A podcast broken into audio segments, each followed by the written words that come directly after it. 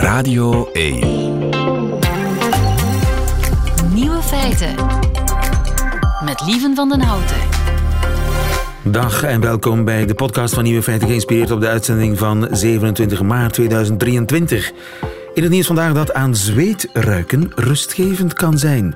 Zo concluderen een paar Zweedse onderzoekers. Voor hun onderzoek wilden ze nagaan of mensen met sociale angsten minder gestresseerd zouden zijn wanneer ze iemands lichaamsgeur ruiken. Mensen met die angst hebben vaak het gevoel dat iedereen negatief over hen denkt en hebben schrik om contact te zoeken met anderen. Maar zweet zou dus kunnen helpen. Volgens de onderzoekers geeft zweetgeur het geruststellende gevoel dat er iemand dicht bij je is. Hmm. De andere nieuwe feiten vandaag. Wim de Bie is dood. Hij schreef televisiegeschiedenis samen met Kees van Koten. We blikken terug. Ongezien in Israël, het hele land ligt plat. De juridische hervormingen die Netanyahu wil doorvoeren, die gaan mogelijk de ijskast in. Kenia wil voortaan maar één café per dorp meer om het drankmisbruik aan te pakken. En Alex Vizorek volgt de Franse revolutie die bezig is tegen de pensioenhervorming van president Macron. Het middagjournaal dat is in handen van Hugo Matthijssen. Veel plezier. Nieuwe feiten. Radio 1. Ik kan het nog niet geloven. Mark Koenen, goedemiddag. Dag leven. Collega Mark Koenen, eh, lange tijd producer bij Studio Brussel. Eh, grondlegger van het Leugenpaleis. Wim de Bie is dood. Dat is ongelooflijk, Ja, ja, Mark? ja ik, dat is een feit is ongelooflijk en tegelijkertijd ook heel logisch dat mensen, mensen doodgaan natuurlijk. En hij was al een tijdje eh, ziek. Maar het blijft altijd wel toch verrassend, omdat je daar niet zo dichtbij staat om dat allemaal zo te volgen. Vorige week hadden wij wel een, een feest voor, eh, voor Guy Mortier in, in de Bourla, waar onder meer Kees van Kooten en Jaco Groot waren, vrienden van, van Wim. Maar die hebben daar toen eh, tegen iemand iets van gezegd, al zag je wel dat de stemming toch niet echt geweldig florissant was. Misschien wisten die ook wel wat meer eh, dat, hij, dat hij niet goed was. Ja. Maar ja, het is een, het is een, het is een schok voor iedereen die, die Coat en Bie gekend heeft, zal ik maar zeggen. Ja, en, en vooral hun ja, simplistisch verbond en Cake op de Week en hun VPRO-programma's, die, eh, ja, die hebben een generatie gevormd. Hè. Die begonnen ergens in de jaren Ja. 70, zijn doorgegaan tot eind jaren 80. Eh, hoe kun je dat uitleggen aan, aan eh, ja, jonge mensen op mijn redactie bijvoorbeeld, hoe belangrijk Wim de Bie was? Is, dat is ook al heel moeilijk uit. Ik kon dat ook al heel moeilijk uitleggen aan mijn eigen ouders, want we hadden elke zondagavond geweldige ruzie, omdat mijn vader naar Sportweekend wilde kijken en wij naar de VPRO voor, voor Bie. Het is een heel specifiek, ehm, toch wel ook Nederlands eh, fenomeen. Ik denk dat zij in Vlaanderen ook wel dankzij humor wel een beetje, maar toch eh, eh, veel bekender waren in, in Nederland. En, en zij hebben meteen van in het begin hebben zij een soort van ehm, ja, synthese kunnen maken van wat er leefde in de maatschappij, maar daar dan ook altijd op een eh, bijzonder mooie satirische wijze eh, humor mee, mee gemaakt. En dat hebben ze eigenlijk van dag één gedaan, toen ze elkaar leerden kennen eh, ergens in Den Haag, de twee Hagenaars. het zijn twee Hagenezen, hè? Ja, Ze hebben elkaar op school En, leren kennen, ja. volgens mij zelfs. Ja. En, en Kees was de meer sociale, de meer extraverte. En Wim de Bie was de wat meer introverte, de grotere. Hij had een fysiek, hij Ja. hij was heel groot. Ja, ja, geweldig groot. Ja. Maar ik denk dat dat ook de, de, de, zeg maar de, de uitersten zijn die elkaar aantrekken. En ik denk dat, dat Kees in het begin zelfs niet tegen Wim durft babbelen, omdat hij ook twee of drie jaar ho- eh, hoger zat. Eh, maar ze hebben elkaar toch wel gevonden, heel snel gevonden. En, en op een eh, heel mooie manier eh, el- elkaars gebreken of eigenschappen ver- versterkt, zal ik maar zeggen. Dat is een, was een ijzersterk duo dat elkaar Ja. perfect uh, En ze hebben de satire heruitgevonden. Veel mensen dachten dat zij een soort politieke agenda hadden, maar dat spreekt Wim de Bie zelf tegen. En zo zijn wij altijd te werk gegaan. Uit die stroom van berichten pikken wij iets om daar iets leuks mee te doen. Ja. Want ten onrechte wordt wel gedacht dat wij een hele duidelijke visie op de tijd hadden of hebben. Maar dat is niet zo. We Ja, pikken maar er jij gewoon hebt maar wel heel ex- Weet je wat mij altijd zo opviel in die tijd, en nog wel? Dat jij je zo ontzettend kwaad kan maken. Nou ja, dat is een motor om iets te maken. Maar dat, is, Dat- het, is dat geveinsde woede of is dat ook echt iets... Nee, dat, dat is wel echt. Ja, het was toch. eh, hij, hij zegt, ontkent dat er een politiek statement achter zat. Uit de stroom van berichten. en Ze lazen alle kranten Ja, ja. constant. Pikten ze gewoon iets waar ze iets leuk mee konden maken. Maar woede was wel degelijk een, een drijfveer. Het was wel degelijk. Dat is een zeer goede motor voor, voor, voor heel veel dingen. Hè. Ja. Ja. Maar ik denk ook dat, dat, dat is wat hij geschreven heeft, een boekje gemaakt, eh, eh, meneer Foppe in het gedoe Eh, dat is denk ik een van zijn meest populaire boeken. En, en het ging bij hem ook heel dikwijls over het gedoe. Dat, dat ze zich altijd heel grote vragen stelde bij het geregelneef en, het, en, het, en de afspraakjes achter de muren. Ja, en achter de schermen. geregelneef, overigens een woord dat zij hebben uitgevonden. Hè? Wat Regelneverij, is een uitvinding Ja. van hen. Hè? Je gebruikte ook het daarnet doen. spontaan, maar...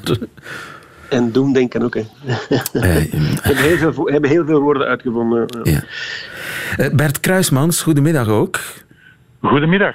Eh, Bert, was jij heel erg geschrokken van het overlijden van Wim de Bie? Ja, ik heb het eh, uit de pers meer bepaald van jullie medewerkers moeten vernemen. En eh, het, het vreemde is, ik was toevallig gisteren bezig, hield ik mij onledig met het, on- met het herschikken van mijn boeken. En ik, ik had plotseling het boek van meneer Foppe en het gedoe in handen. En ik vroeg mij inderdaad af, oh god, ja, Wim de Bie, die man heeft al een zeer gezegende leeftijd bereikt. Hoe zou het er nog mee zijn? Kijk, nu weten we het. Was het voor jou ook een, eh, een inspiratiebron, een invloed? Wat ik, eh, ik, ik hoorde het daarnet in het fragment. eh, wat inderdaad zo was, is dat niemand zo mooi boos kon zijn op televisie dan Wim de Bie. Ja. Die kon dat, die, die kon dat fantastisch. Ja, hij vertelde overigens en- ook dat hij de cameramensen de kamer liet verlaten. Dus hij- de camera liep op statief. En, en de bie kon gewoon één keer zijn woede luchten. Kon ook maar één keer, kon hij niet opnieuw. Zo werkte het. Ja. Dat, ja, ik, denk dat dat klopt. Je kan dat maar één keer echt ge- gemeend doen en daarna wordt het acteren. Ehm, en en ehm, ja, als ik, als ik het vergelijk met bijvoorbeeld de Vlaamse comedy, dat is in de Vlaamse comedy mag je natuurlijk ook wel boos zijn, maar toch niet al te veel, want mensen hebben toch heel graag zo een, eh, een soort eh, gezellige onkel Bob als eh, humorist in Vlaanderen. En, en, en daarom begrijp ik wat Mark daarnet zei, van dat het toch wel heel typisch Nederlands was Ja, geëngageerd. dat het echt eh, satire was en ehm, dat, ze, dat, ja, dat, ze het, dat ze het meenden. En ik denk ook als we kijken naar wat er nu de laatste jaren en de laatste weken gebeurt in Nederland, ik denk dat ze vier uitzendingen per week hadden kunnen maken tegenwoordig met wat er in Nederland gebeurt. En ik herinner mij ook een, een discussie in die tijd zo van. eh, van Koten en de Bie, waren die nu links of waren die nu rechts? Ja, ja, ja, absoluut. En ehm, ik, ik, ik denk geen van beide, wat, wat Wim ook in het klankfragment zei. Ik denk dat dat klopt. Het was gewoon van we kijken wat er voorbij komt en wat ons raakt en waar we boos over zijn of wat we idioot vinden. En dan gaan we daarmee aan de slag en dan maken we daar satire van eh, op televisie. Eh, ik heb hen beiden ooit geïnterviewd, want ze hadden vroege jaren 2000 of 2000, ja, ik denk 2006, 2007 in Beeld en Geluid, het museum in Nederland, het televisiemuseum, hadden zij een grote tentoonstelling waarin ze al, alle kleren van al hun typetjes eh, tentoonstelden. En ze hebben dat zelf geopend en met, met het hijsen van de vlag, want dat deden ze graag. Simplistisch verbond aan een vlag, die vlag werd gehesen. Ik heb hen ooit geïnterviewd, we hebben een stukje teruggevonden. Ik heb geen idee waar het over gaat. Ik ga het met jullie eh, beluisteren. Er stond bij mij vlakbij, buiten een café, stond een, een dikke man met een pijpje pils in de hand. En ik denk dat hij buitengesloten was. Die mocht niet meer in het café. Toen dacht ik, dat is een typische, typisch, typische figuur die ik zou, graag zou willen spelen. Dat is die Dirk geworden. Weet je wat jij bent? Je bent een... Ah, je bent een... Uh, een feierjager. Ah, je nou staat hij met zijn bek zonder tanden. En als ik dat op straat deed, eh, klonk dat vijf straten verder. En het was lekker om te doen. Dus ik heb vaak, als het erop stond, gevraagd: mag ik het nog een keer doen? Want ik zou dat zelf nooit durven. Op straat daar maar een beetje staan streven. Maar hier, in dit kostuum, kon dat eindelijk. Ja, ik zie het typetje voor mij, met, met slechte tanden gemaakt. eh, pilsje. Pils in de hand, ja. Ja, ik- een ander type was natuurlijk de leraar Duits. Hè? Herinner je die je nog, eh, Mark? Ja. Otto, Otto den Beste, fantastische man. Otto den Beste. Wat, wat voor iemand was die leraar Duits ook alweer? Ja, dat was iemand die zich oneindig kon opwinden over, over eh, bagatellen. Eh, ik, denk dat hij, ik moest er gisteren trouwens nog aan denken. Ik vermoed dat hij ook geweldig tegen het zomeruur zou geweest zijn op het uitkomen. Hij was ook al in, in het voorjaar altijd eh, geweldig geporteerd, omdat er plantjes aan het bloeien begonnen te zijn. En je kon al die vieze meeldraden zien en die stampers open en bloot. Hij was ongelooflijk... Wacht even, Mark. Wacht even, Mark. Mark, Ik heb dat namelijk net klaarstaan. De leraar Duits die tegen de lente is. Super stukje. Wat bent u daar aan het doen?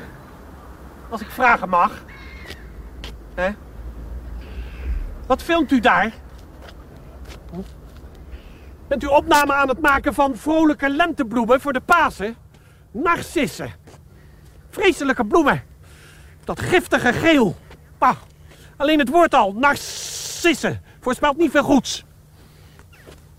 Weet u wat dat is, het narcisme? Weet u natuurlijk niet. Het narcisme is een sterke tot ziekelijke zelfingenomenheid. En dat karakteriseert die bloemen uitstekend. Zijn ziekelijke zelfingenomen bloemen op die lange, dunne stelen. Bah. Geldt trouwens voor, voor alle lentebloemen. Die smakeloze, vloekende kleuren. Die paarse krokusjes naast die knalrode tulpen. En die helblauwe druifjes. De druifjes. En de mensen weer in drommen naar de keukenhof. Hè? Lopen ze elkaar onder de voet om een perkje te kunnen zien met kleuren die pijn aan je ogen doen. Ik vind trouwens die hele lente een obscene tijden. Hè, Met die bloemen die maar schaamteloos opengaan, zodat je in die kauken kan kijken. Dan zie je die, die, die, die vieze meeldraden en die stampers open en bloot hangen. Nou, ik heb daar niet om gevraagd. Laten ze die viezigheid voor zich houden. Waarom kan het niet gewoon winter blijven? Hè? Lekker koud, lekker kaal. De lente maakt te veel emoties los die de mensen niet kunnen hanteren. Dat is het. Krijg je regels zoals in dat Schubert-lied. Es lächelt am tiefblauen Himmel so mild und hat mir das Auge mit Tränen gefüllt. Waarom? Waarom? Ja, zing dat wel. Waarom? Waarom moeten mijn ogen met trainen gevuld? Dat wil ik helemaal niet. Stel ik geen prijs op. Mijn ogen moeten niet met trainen gevuld. Dat is de lente. Dat doet de lente. Je ogen met trainen vullen. Voel ik niet voor. Hat mir das Auge mit Tränen gefüllt. Hat mir das Auge mit Tränen gefüllt. Warum? Ja, het speelplezier spat er vanaf, natuurlijk. Ik kan het jammer genoeg niet laten zien. Hij had ook een mutsje op, een bonte, bonte mutsje. En een baardje. ja. En een, en een sikje, inderdaad. Hè. Het was een van de vele... Ja, die type, typetjes, dat is een beetje uit de mode. Dat hebben zij ja, volledig heruitgevonden natuurlijk toen. Eh, ze, ze hadden ook eh, de, de snelle jongens. eh, ik graag maar in mijn herinnering. Ze hadden ook eigenlijk een soort voorspelling... Dan is bedoel je. Ja, ja, ja. Ze hadden Ja, ook de tegenpartij. de tegenpartij, hè? heel voorspellend in, in de jaren tachtig of 70 zelfs misschien nog de tegenpartij, waarbij ze eigenlijk ja. heel Pim Fortuyn en Forum voor Democratie hebben voorspeld. Hè?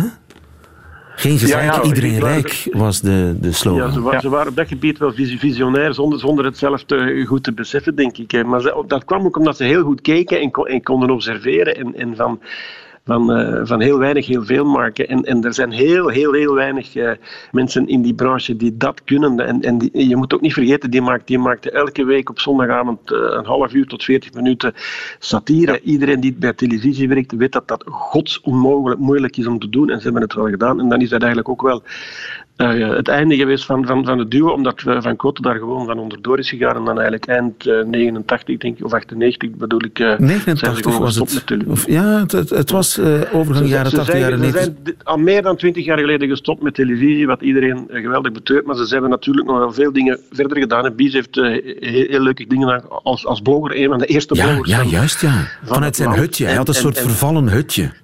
Waar, waar hij ja, zat te schrijven dat en zo- te werken. lag het ook heel dicht, bij, denk ik, bij zijn eigen persoonlijkheid. Want, want die, die Otto de, Beste, dat, dat denk ik is, is ongeveer eh, wie, hij, wie hij was. Iemand die de emotie een beetje eh, schuwde en die wilde dat mensen wisten dat hij getrouwd was en kinderen had. Want dat weet eigenlijk eh, buiten zijn intimie volgens mij nauwelijks iemand. En op een heel ander type dan, dan, dan Van Koten, die veel extraverter schreef Juist. over, over alles en iedereen die hij graag zag. Ja, we zullen hem eh, heel hard missen, Wim de Bie. En we koesteren eh, de herinnering. Mag ik je heel hartelijk danken, eh, Bert Kruismans en Mark Koenen. Onze God is de beste, zal ik dat draaien? Ja, ja, super. Ja.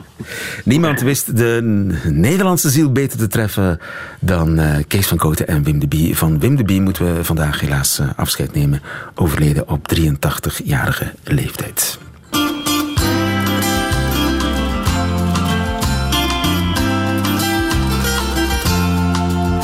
Onze God is de beste, onze God is kampioen.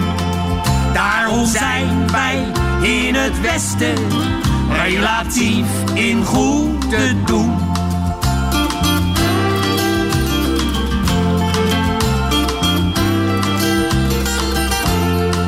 Kijk die andere religies, wat een puinhoop heerst er daar Baby's vol met vieze vliegjes, hele volkeren de sigaar. Moeten ze maar niet zo maf zijn om te zweren bij een god.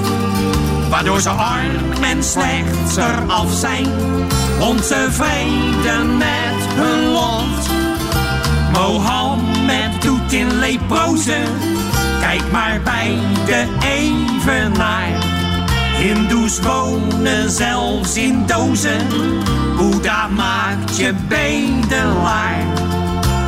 Brahma is een van de boosten, Shiva een grote klier. Al die gozers uit het oosten, nee die moeten wij niet hier. Ja, wij zijn hier in het westen nog het best in goede doen. Onze Heer blijft toch de beste, Hij is wereldkampioen. Hij is wereldkampioen. Kees van Koten en eh, Wijlen, Wim de Bie moet ik helaas zeggen. En onze God is de beste. Nieuwe feiten. Coucou de France. Met Alex Visorek. Geen dag te vroeg gaan we naar Parijs, naar eh, Alex Visorek. Goedemiddag, Alex. Goedemiddag, lieven. Ik leef, ik leef. Je leeft nog. Ja. Want ja, ik denk dat... La ja, douce France. hmm. Dat is gedaan. Ja, Ja, dat is gedaan. momenteel- C'est fini. Ja, c'est fini. Niet zo zacht gevoel. Uh, integendeel, twee maanden geleden onthulde de Franse premier Elisabeth Borne de beruchte pensioenhervorming die Fransen langer aan het werk moet zetten. Maar de Fransen zijn zoals Frank de Bozere. Ze willen liever vroeger op pensioen gaan. Uh, het zijn dus twee maanden geweest met elke week een nationale protestdag waarbij Fransen massaal op straat zijn gekomen. Op een bepaalde manier is dat uh, niet zo bijzonder, want betogen is een Franse specialiteit. La manif est une spécificité française héritée de la Grande Révolution et des journées, comme on disait à l'époque, des journées d'insurrection qui ont émaillé le 19e siècle et, et fait euh, de nous ce que nous sommes. Ah voilà, appellation Voilà. contrôlée. Voilà. De, gro- de grote revolutie wordt er betoogd en zijn er alsmaar eh, opstanden eh, geweest in Frankrijk en die hebben de Fransen gemaakt eh, tot wat ze zijn vandaag. Ja, dat is het. En met het beoogde effect. Want Frankrijk was ook een van de enige landen waar de regering bijna systematisch plooide na grote protestbewegingen. Was, want in de laatste twintig jaar is dat niet meer gebeurd, maar toch, de eerste nationale protestdag eind januari was de grootste betoging van de laatste dertig jaar. En die van begin maart heeft nog meer mensen verzameld. Het was de grootste betoging van de laatste veertig jaar. Voeg daaraan toe de verschillende stakingen bij het vervoer, de raffinaderijen en vooral de spelbreker van deze protesten. 7000 tonnes, c'est le poids des poubelles accumulées sur les trottoirs de Paris en 8 jours de mouvement. Vous avez l'image, imaginez l'odeur. Ja, imaginez l'odeur. De vuilnismannen staken ook. De vuilnismensen, vrouwen, mannen, MV, non-binairen. Ze staken ook. Ja, ja, ondertussen is de drempel eh, van eh, 10.000 ton in de straten van Parijs overschreden. Het lijkt niet echt meer op Amélie Poulain, maar de straten in Parijs eh, bieden veel mogelijkheden om nieuwe scènes van Ratatouille te Voilà, verfilmen. je kunt het ook zo bekijken. Waarom niet? En dat allemaal in de hoop het debat in het parlement te beïnvloeden. Want ja, hoe was de sfeer ondertussen in het parlement? Qu'est-ce que vous voulez Vous voulez quoi Vous voulez recommencer Vous voulez ma tête comme votre collègue C'est ça que vous voulez Vous voulez continuer dans la violence Vous voulez continuer dans la stigmatisation Vous avec ma tête coupée Willen jullie mijn kop eraf? Ja, Sfeer is woelig is een understatement. Eh, het is hier de minister van Arbeid, Olivier Dussopt, die hier vraagt: willen jullie mijn hoofd, willen jullie ook de pose nemen met mijn afgekapte hoofd. Een reactie op een foto die gedeeld werd door een Kamerlid. Eh, daarop had hij zijn voet op een bal waarop het gezicht van de minister geplakt was. Ik heb zelfs niet eh, berekend hoeveel het debat onderbroken werd door incidenten. Bijvoorbeeld toen de minister van Arbeid nog onder vuur lag. Et vous avez la responsabilité de ces choix politiques. Vous êtes un imposteur et un assassin. Oef, u bent een bedrieger en een moordenaar. Ja, het gaat een beetje te ver. Dus ja, een gespannen sfeer. Macron was op zoek naar een meerderheid in het parlement om zijn hervorming goed te keuren. Want ja, op 16 maart was het l'instant de vérité. Er moest gestemd worden. La parole est à Madame la Première ministre. Naar haar stem zou je niet direct horen, want de oppositie wilde vooral zingen.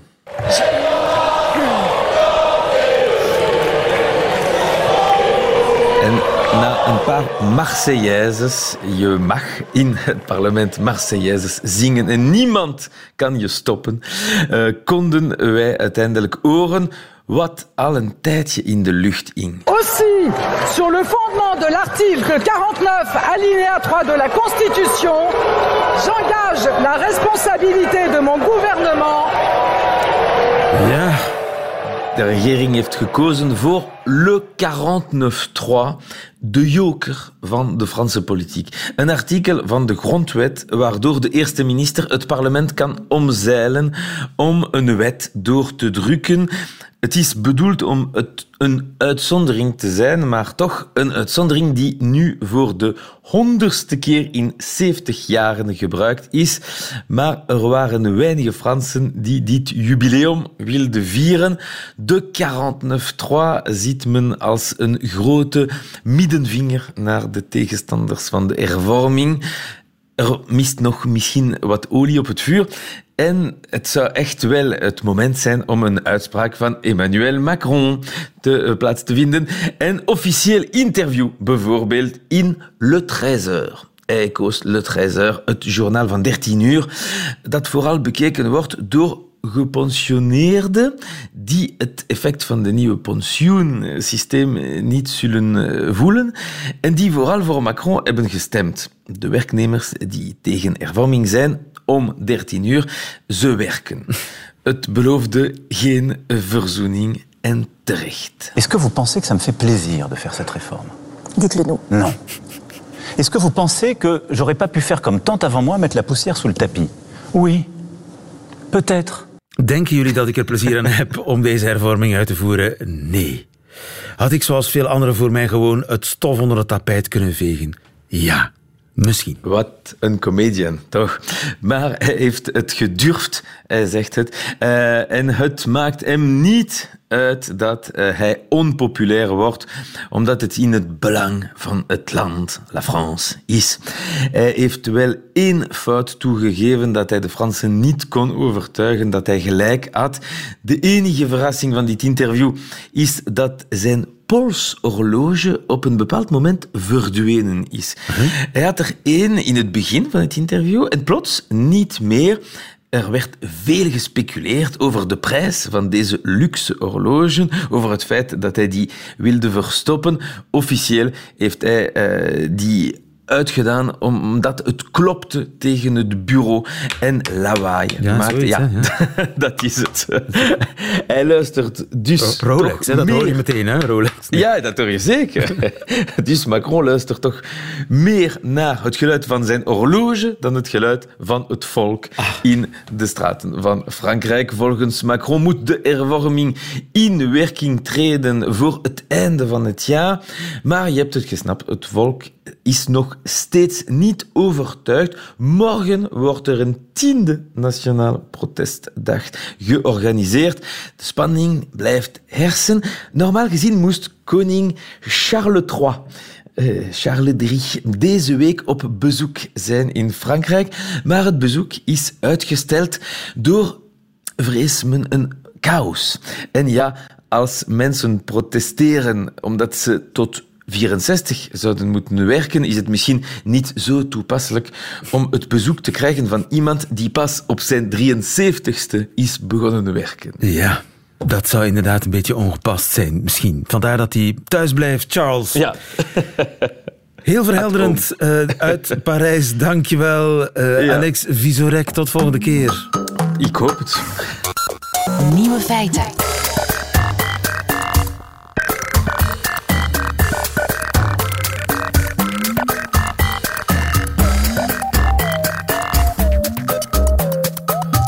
De juridische hervormingen in Israël, die zo omstreden zijn, die daar het land al eh, weken op stel te zetten, die hervormingen van eh, premier Benjamin Netanyahu, die gaan mogelijk de ijskast in.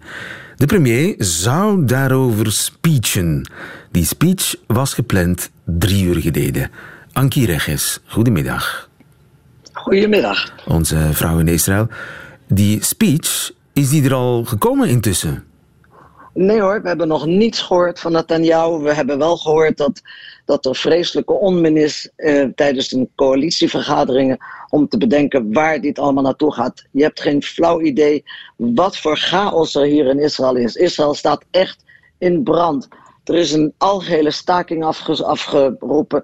De luchthaven is dichtgegaan, de banken zijn dicht, de scholen zijn dicht. De, ehm, eh, de winkelcentra zijn dicht. Er zijn honderdduizenden mensen op de straat en het is werkelijk niet te geloven. We hebben dat de laatste maanden al meegemaakt, dat er iedere zaterdagavond en iedere maandag dat er veel mensen op de been waren. De afgelopen zaterdag zelfs meer dan 600.000 mensen tegelijkertijd in Tel Aviv. Eh, maar wat we nu meemaken is iets anders. Over een 20 minuten begint er een hele grote demonstratie voor het parlement, voor de Knesset van Israël. En die wordt gevolgd door een antidemonstratie door eh, rechts. En tot nu toe kan ik zeggen, is er gelukkig nog geen bloed gevloeid. Maar we weten niet wat de uitkomst gaat worden als er dan een confrontatie komt tussen de oppositie en tussen de mensen die achter de regering staan. Ja, dus dat land is echt gespleten. Het is totaal gespleten, alhoewel eh, het erop lijkt dat er meer mensen nu tegen deze eh, wetsherzieningen eh, willen, willen zijn. Want eh, bij, de, bij die demonstraties zijn er niet alleen linkse of, of, of ehm Askenazische Joden. Er is van alles. Er is jong en oud en er is rijk en, en arm. En ook zelfs een heleboel religieuze mensen die ook vinden dat deze eh, herziening van de, van de wetgeving, dat die veel en veel te ver gaat. En dat Israël gaat lijken op een, op een dictatuur in plaats van een democratie. En die mensen die op straat staan, die vechten allemaal voor de democratie te behouden in Israël. En er zijn ontzettend veel eh, moeilijkheden, vooral dus veiligheidsmoeilijkheden, veiligheidsgevaar. Er is een enorme economische dreun toegebracht aan Israël, want alle high-tech bedrijven die hebben gezegd, we gaan niet opereren onder een eh, dictatuur. Dus wij, wij nemen onze bedrijven mee naar het buitenland. Er wordt niet meer geïnvesteerd. Alle bankdirecteuren die hebben zich ook uitgesproken tegen deze hervormingen. En dan het ergste is voor Israël zelf, is dat de veiligheidsgevaar zo groot is. Want op dit moment hebben dus een heleboel reservisten en daar van het leger hebben dus gezegd dat ze niet meer zullen komen voor eh, oefeningen en ook niet voor actieve dienst, omdat ze niet willen eh, opereren onder een dictatuur. En dat zijn de piloten, dat zijn, dat zijn de speciale cyberafdelingen. Iedereen staakt. Alle mensen die normaal kunnen nadenken dat dit inderdaad te ver gaat, die zijn allemaal op straat. En het is, eh, ik heb eigenlijk, ik, ik, ik geef al vele decennia, rapporteer ik uit deze regio, maar dit heb ik eigenlijk nog helemaal nooit meegegaan, Ja. meegemaakt. Het was, het was altijd inderdaad, eh, Israël die was samenhorig tegenover de vijand van buiten, maar nu is het land zelf dus helemaal gespleten. En het ziet er naar uit dat ook het leger gespleten is. Eh, Israël is een zeer gemilitariseerd land. En ja, we hoorden toch eh, gisteren dat de, de minister van Defensie ja, ontslagen is of zelf is opgestapt nadat hij eigenlijk zich ja, had bekendgemaakt als tegenstander van die hervormingen. Jazeker, en hij is Eh, deze minister van Defensie is van dezelfde partij van Netanyahu. En die heeft de grote eeuwige doodzonde gemaakt door gisteravond, tenminste eergisteravond, een persconferentie te geven en te waarschuwen voor het grote veiligheidsrisico waar Israël zich in bevindt. Het is nu Ramadan. Hezbollah en Hamas die zitten kijken van buiten toe hoe Israël hier in een grote crisis ver, voor, ver, verkeert. Er zijn allerlei uh, waarschuwingen voor terreuraanslagen. En hij zegt, we moeten gewoon ophouden met deze herziening. We moeten hem uitstellen van de herziening van de, wet, van de wet, uh, wetgeving. Want dan gaat het hier mis. En we hebben dus ook heel veel mensen die dus niet meer willen dienen als dit zo doorgaat. Ze willen geen dictatuur. Ze willen gewoon. En het beste van, van het beste, dat zijn de mensen die dus zeggen van we komen niet meer als reservisten. Dat doen ze vrijwillig. Alle piloten in Israël, alle uh, speciale eenheden, die hebben zich allemaal gekeerd tegen deze wetgeving. Die demonstreren ook allemaal mee. Dus het is een grote crisis. En de man die heeft zich daar dus tegen, uh, tegen uitgesproken. En hij werd dus de, gisteravond door Netanyahu ontslagen. En dat gaf dus natuurlijk een aanleiding voor een enorme spontane demonstratie. Gisteravond, de hele nacht door. Het was werkelijk tafereelen die ik nog nooit van mijn leven gezien heb. En uh, vandaag is dus eigenlijk de climax. We zullen kijken waar het naartoe gaat. En iedereen houdt eigenlijk zijn hart vast. Of dit in bloedvergieten gaat, of, of, of dit bloedvergieten gaat worden. Of dat er mensen opstaan een echte leider en die zegt van oké, okay, we moeten dit niet hebben, we moeten nu iets gaan doen waardoor de rust weerkeert in Israël. Ja, want de druk op Benjamin Netanyahu is uh, heel erg hoog. Bestaat de kans dat hij ja, water en vuur nog kan verzoenen, dat hij het land kan kalmeren? Het ziet er niet naar uit. Um, ik denk dat hij in zijn verklaring, en die wordt er steeds maar uitgesteld en steeds maar uitgesteld. Ik denk dat hij zal, zal zeggen dat hij uh, die hervorming, dus dat hij die wil uitstellen.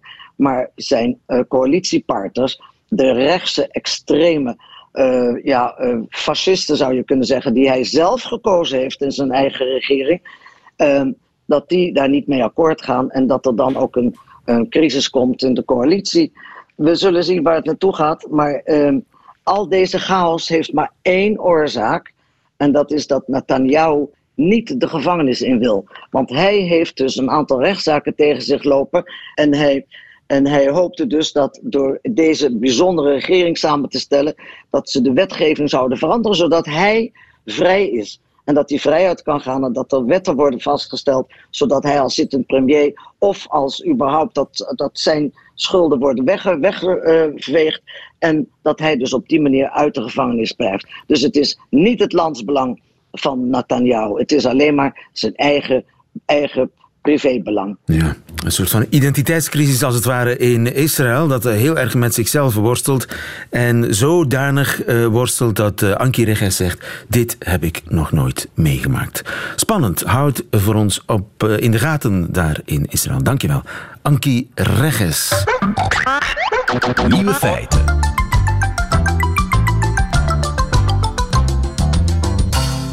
Nog één café per dorp, zo wil Kenia het drankmisbruik aanpakken. Joost Bastmeijer, goedemiddag. Goedemiddag. Je bent correspondent Afrika. Is het zo erg in Kenia? Ja, het is eigenlijk al, al decennia lang een probleem dat mensen te veel drinken. Uh, zowel in de grote stad, in Nairobi, waar ik vijf, uh, vijf jaar heb gewoond. Ik woon nu in Senegal, maar daar is het echt een groot probleem. Zie je ook dat veel rijke mensen het ook uh, zien als statussymbool om veel alcohol te drinken. Maar met name ook in die rurale gebieden van Kenia, die verder van de grote steden af liggen. met name zelfs in de regio rond Mount Kenya, de ene hoogste berg van Afrika. Uh, daar wordt heel veel uh, gedronken. Uh, heel vaak ook goedkope alcohol, die heel gevaarlijk is voor mensen. En je ziet dat echt op straat, want ja, we drinken allemaal, allemaal te veel. Hè? Ook, ook in Europa wordt te veel gedronken. Is het daar extremer dan, dan in, ja, in België of Nederland? Uh, nou, het is misschien wat minder met mate. Dus uh, in, in, in Nederland of in België zou je dan misschien op een terrasje één uh, biertje bestellen per keer. Nou ja, dan kan je natuurlijk alsnog wel de hele avond doorgaan. dat gebeurt natuurlijk ook vaak genoeg, helemaal in de grote steden in onze landen. Maar um, in Kenia kwam, kwam, het ook wel vaak voor dat, dat ik zag dat mensen van vrijdagmiddag tot zondagmiddag eigenlijk aan, het, aan het drinken waren. Ook, ook vrienden van mij hoor. Kenia Keniaanse vrienden met wie ik dan op stap ging, die bestelden soms alleen een hele fles, fles whisky. eh, Een hele- een eh, hele fles whisky. glaasje. Oké. Ja, en die moest dan ook op. Dus die, eh, die mocht niet mee naar huis. Dus nou ja, weet je, dat is bijvoorbeeld wel een voorbeeld waarvan ik dacht van... oh jeetje, ja, moet het nou steeds... Moeten we steeds zoveel drank bestellen? Ehm, dan, dan is het ook wel wat moeilijker om, de, om, om maat te houden... als je ziet dat nou ja, veel van mensen in je omgeving ook wel veel drinken. Maar het is wel toegenomen. Ja, het is zeker toegenomen. Eh, corona heeft daar ook veel mee te maken. Met name ook in die, eh, in die Mount Kenya-regio waar ik het over had. Er wonen heel veel mensen rondom die berg. Dat is een groene, een groene regio waar je, waar je goed kan wonen. Eh, daar, woont één etnische groep, de Kikuyu-groep, die, die woont daar met name. Ehm, en eh, wat je zag dat er eh, tijdens corona, net als op heel veel andere plekken in de wereld, eh, allemaal bars dicht moesten. Hè. Restaurants moesten dicht, bars moesten dicht, pubs moesten dicht. Eh, om er maar voor, te- te zorgen dat er geen corona-besmettingen kwamen. Maar goed, ja, mensen die graag willen drinken, eh, die konden alsnog wel een manier vinden om, eh, om, om toch eh, eh, naar, de, naar barretjes te gaan. En helemaal in die rurale gebieden waar minder toezicht is, waar je ook dichte bossen hebt, waar alcohol wordt gestookt, illegaal. zag je dus dat er heel veel illegale eh, dranktentjes kwamen, waar mensen alsnog gewoon eigenlijk nou ja, op café gingen, als het ware. Ehm, En dat heeft die goed, toename bevorderd. Ja, dat heeft er echt wel mee te maken. Ehm, ehm, ik ben even gaan kijken. In die regio is, is de alcoholmisbruik altijd al wel een probleem. Ehm, maar omdat het nu dus veel minder gereguleerd is. Je, hebt, je ziet het eigenlijk dat heel veel mensen alsnog die goedkope, illegale, zelfgestookte drank kopen. In plaats van de, de, de gereguleerde drank. En eh, nou ja, dat, dat, die, die drank, dat noemen ze eh, changa eh, in die regio rondom Mount Kenya. Ehm, wat, wat, wat letterlijk dood me snel betekent. Het is heel erg sterk. Je wordt er heel gauw dronken van. En die, ja, het wordt dus illegaal ge- gestookt. Dus, dus niemand weet wat er allemaal in zit. Vaak zit er, zit er ook een beetje giftige stoffen in. Dus mensen kunnen ook daar blind van worden of zelfs overlijden. Jeetje. Dus we kunnen stilaan spreken van een verloren generatie. Ja, helemaal omdat je ziet dat ook heel veel jonge mensen eh, met name eh, naar die bars toe gaan. Ehm, en nou ja, goed, als die eh, eh, eh, ja, alcohol misbruiken, als die aan de alcohol verslaafd raken, dan gaan ze natuurlijk niet meer naar school. Er is al een enorm werkgelegenheidsprobleem in Kenia. Het is heel moeilijk om een baan te vinden als je geen goede connecties hebt. Dus als je niet naar school gaat, dan, ja, dan kan je inderdaad wel spreken van een verlo- verloren generatie. Dat is waar de president, de vicepresident het dus ook over heeft. Vandaar dat hij die, die, die maatregel wil doorvoeren. En zal dat helpen? Nou ja, eh, ik, ik denk dat het goed is dat hij dit probleem weer op de kaart zet. Want het is inderdaad een groot probleem. Eh, hij komt zelf ook uit die centrale regio, dus hij weet ook waar hij het over heeft. Eh, het is te hopen dat mensen ehm, van de county government, dus de regionale overheid in die regio, ook naar hem luisteren. Want hij heeft daar dus nog best wel veel macht. Maar goed, het is best wel een beetje een simplistisch idee natuurlijk. Als je, als je denkt dat je ehm, met één officiële bar eh, met, een, met een alcohollicentie per dorp eh, ehm, alcoholmisbruik kan, ehm, kan voorkomen. Want ja, je ziet nu al dat er juist heel veel illegale pubs eh, zijn ontstaan. Dus mensen die gaan dan alsnog wel naar die illegale pubs toe. Dus ik denk niet dat het een oplossing voor het probleem zal zijn. En is er hulp op de een of andere manier voor verslaafde mensen? Ja, je ziet wel dat er, op, dat er afklik, afkikklinieken zijn, eh, maar die zijn er best wel weinig. Je ziet dat als mensen, de rijke mensen, de elite uit Kenia, als die echt alcoholproblemen hebben, dan gaan ze naar Zuid-Afrika, waar je ongelooflijk veel dure en goede rehab centers hebt, zoals die dan heten. Eh, in Kenia zijn er maar weinig en eh, die zijn ook vaak heel duur. Eh, die kosten 500 tot soms een paar duizend euro per maand. Nou ja, dat kunnen heel veel Kenianen natuurlijk niet betalen. Als je het hebt over die, die wat armere mensen die, ehm, die in die rurale gebieden wonen. Heel veel mensen werken daar in de informele sector. Die, die, die krijgen een, een euro per dag betaald. Die verdienen een euro per dag. Dus die kunnen natuurlijk niet naar zo'n eh, zo'n dure kliniek. Dus om de allerarmste van die drank af te krijgen, zal de overheid ja, toch, toch met, met, met maatregelen moeten komen.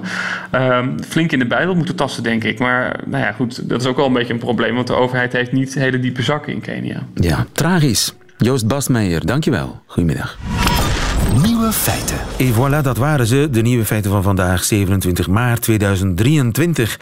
Alleen nog die van Hugo Matthijssen, die krijgt u nu in zijn middagjournaal. Nieuwe feiten. Middagjournaal.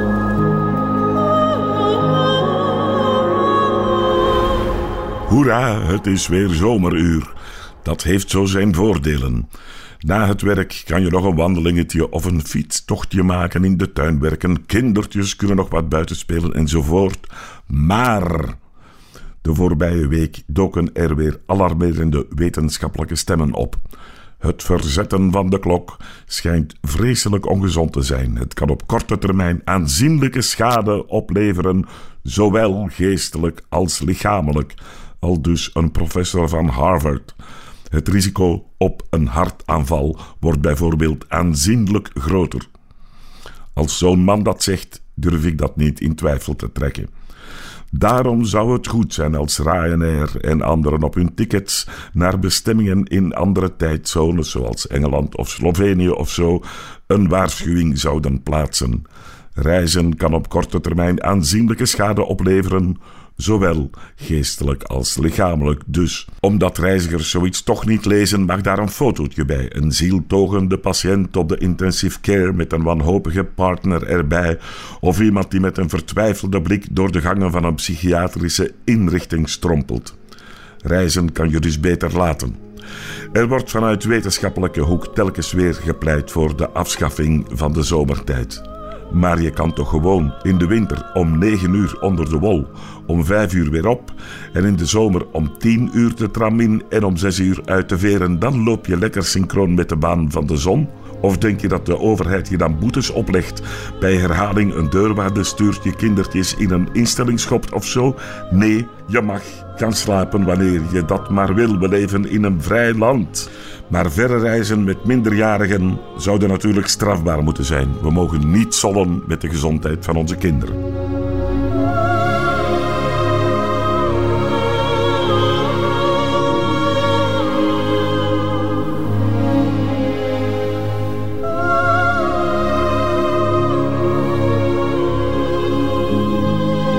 Puntjes op de i met Hugo Matthijssen. Einde van deze podcast van Nieuwe Feiten. Hoort u liever de volledige uitzending? Dat kan natuurlijk ook live elke werkdag op Radio 1 tussen 12 en 1. Of on demand via de app of website van Radio 1. Tot een volgende keer.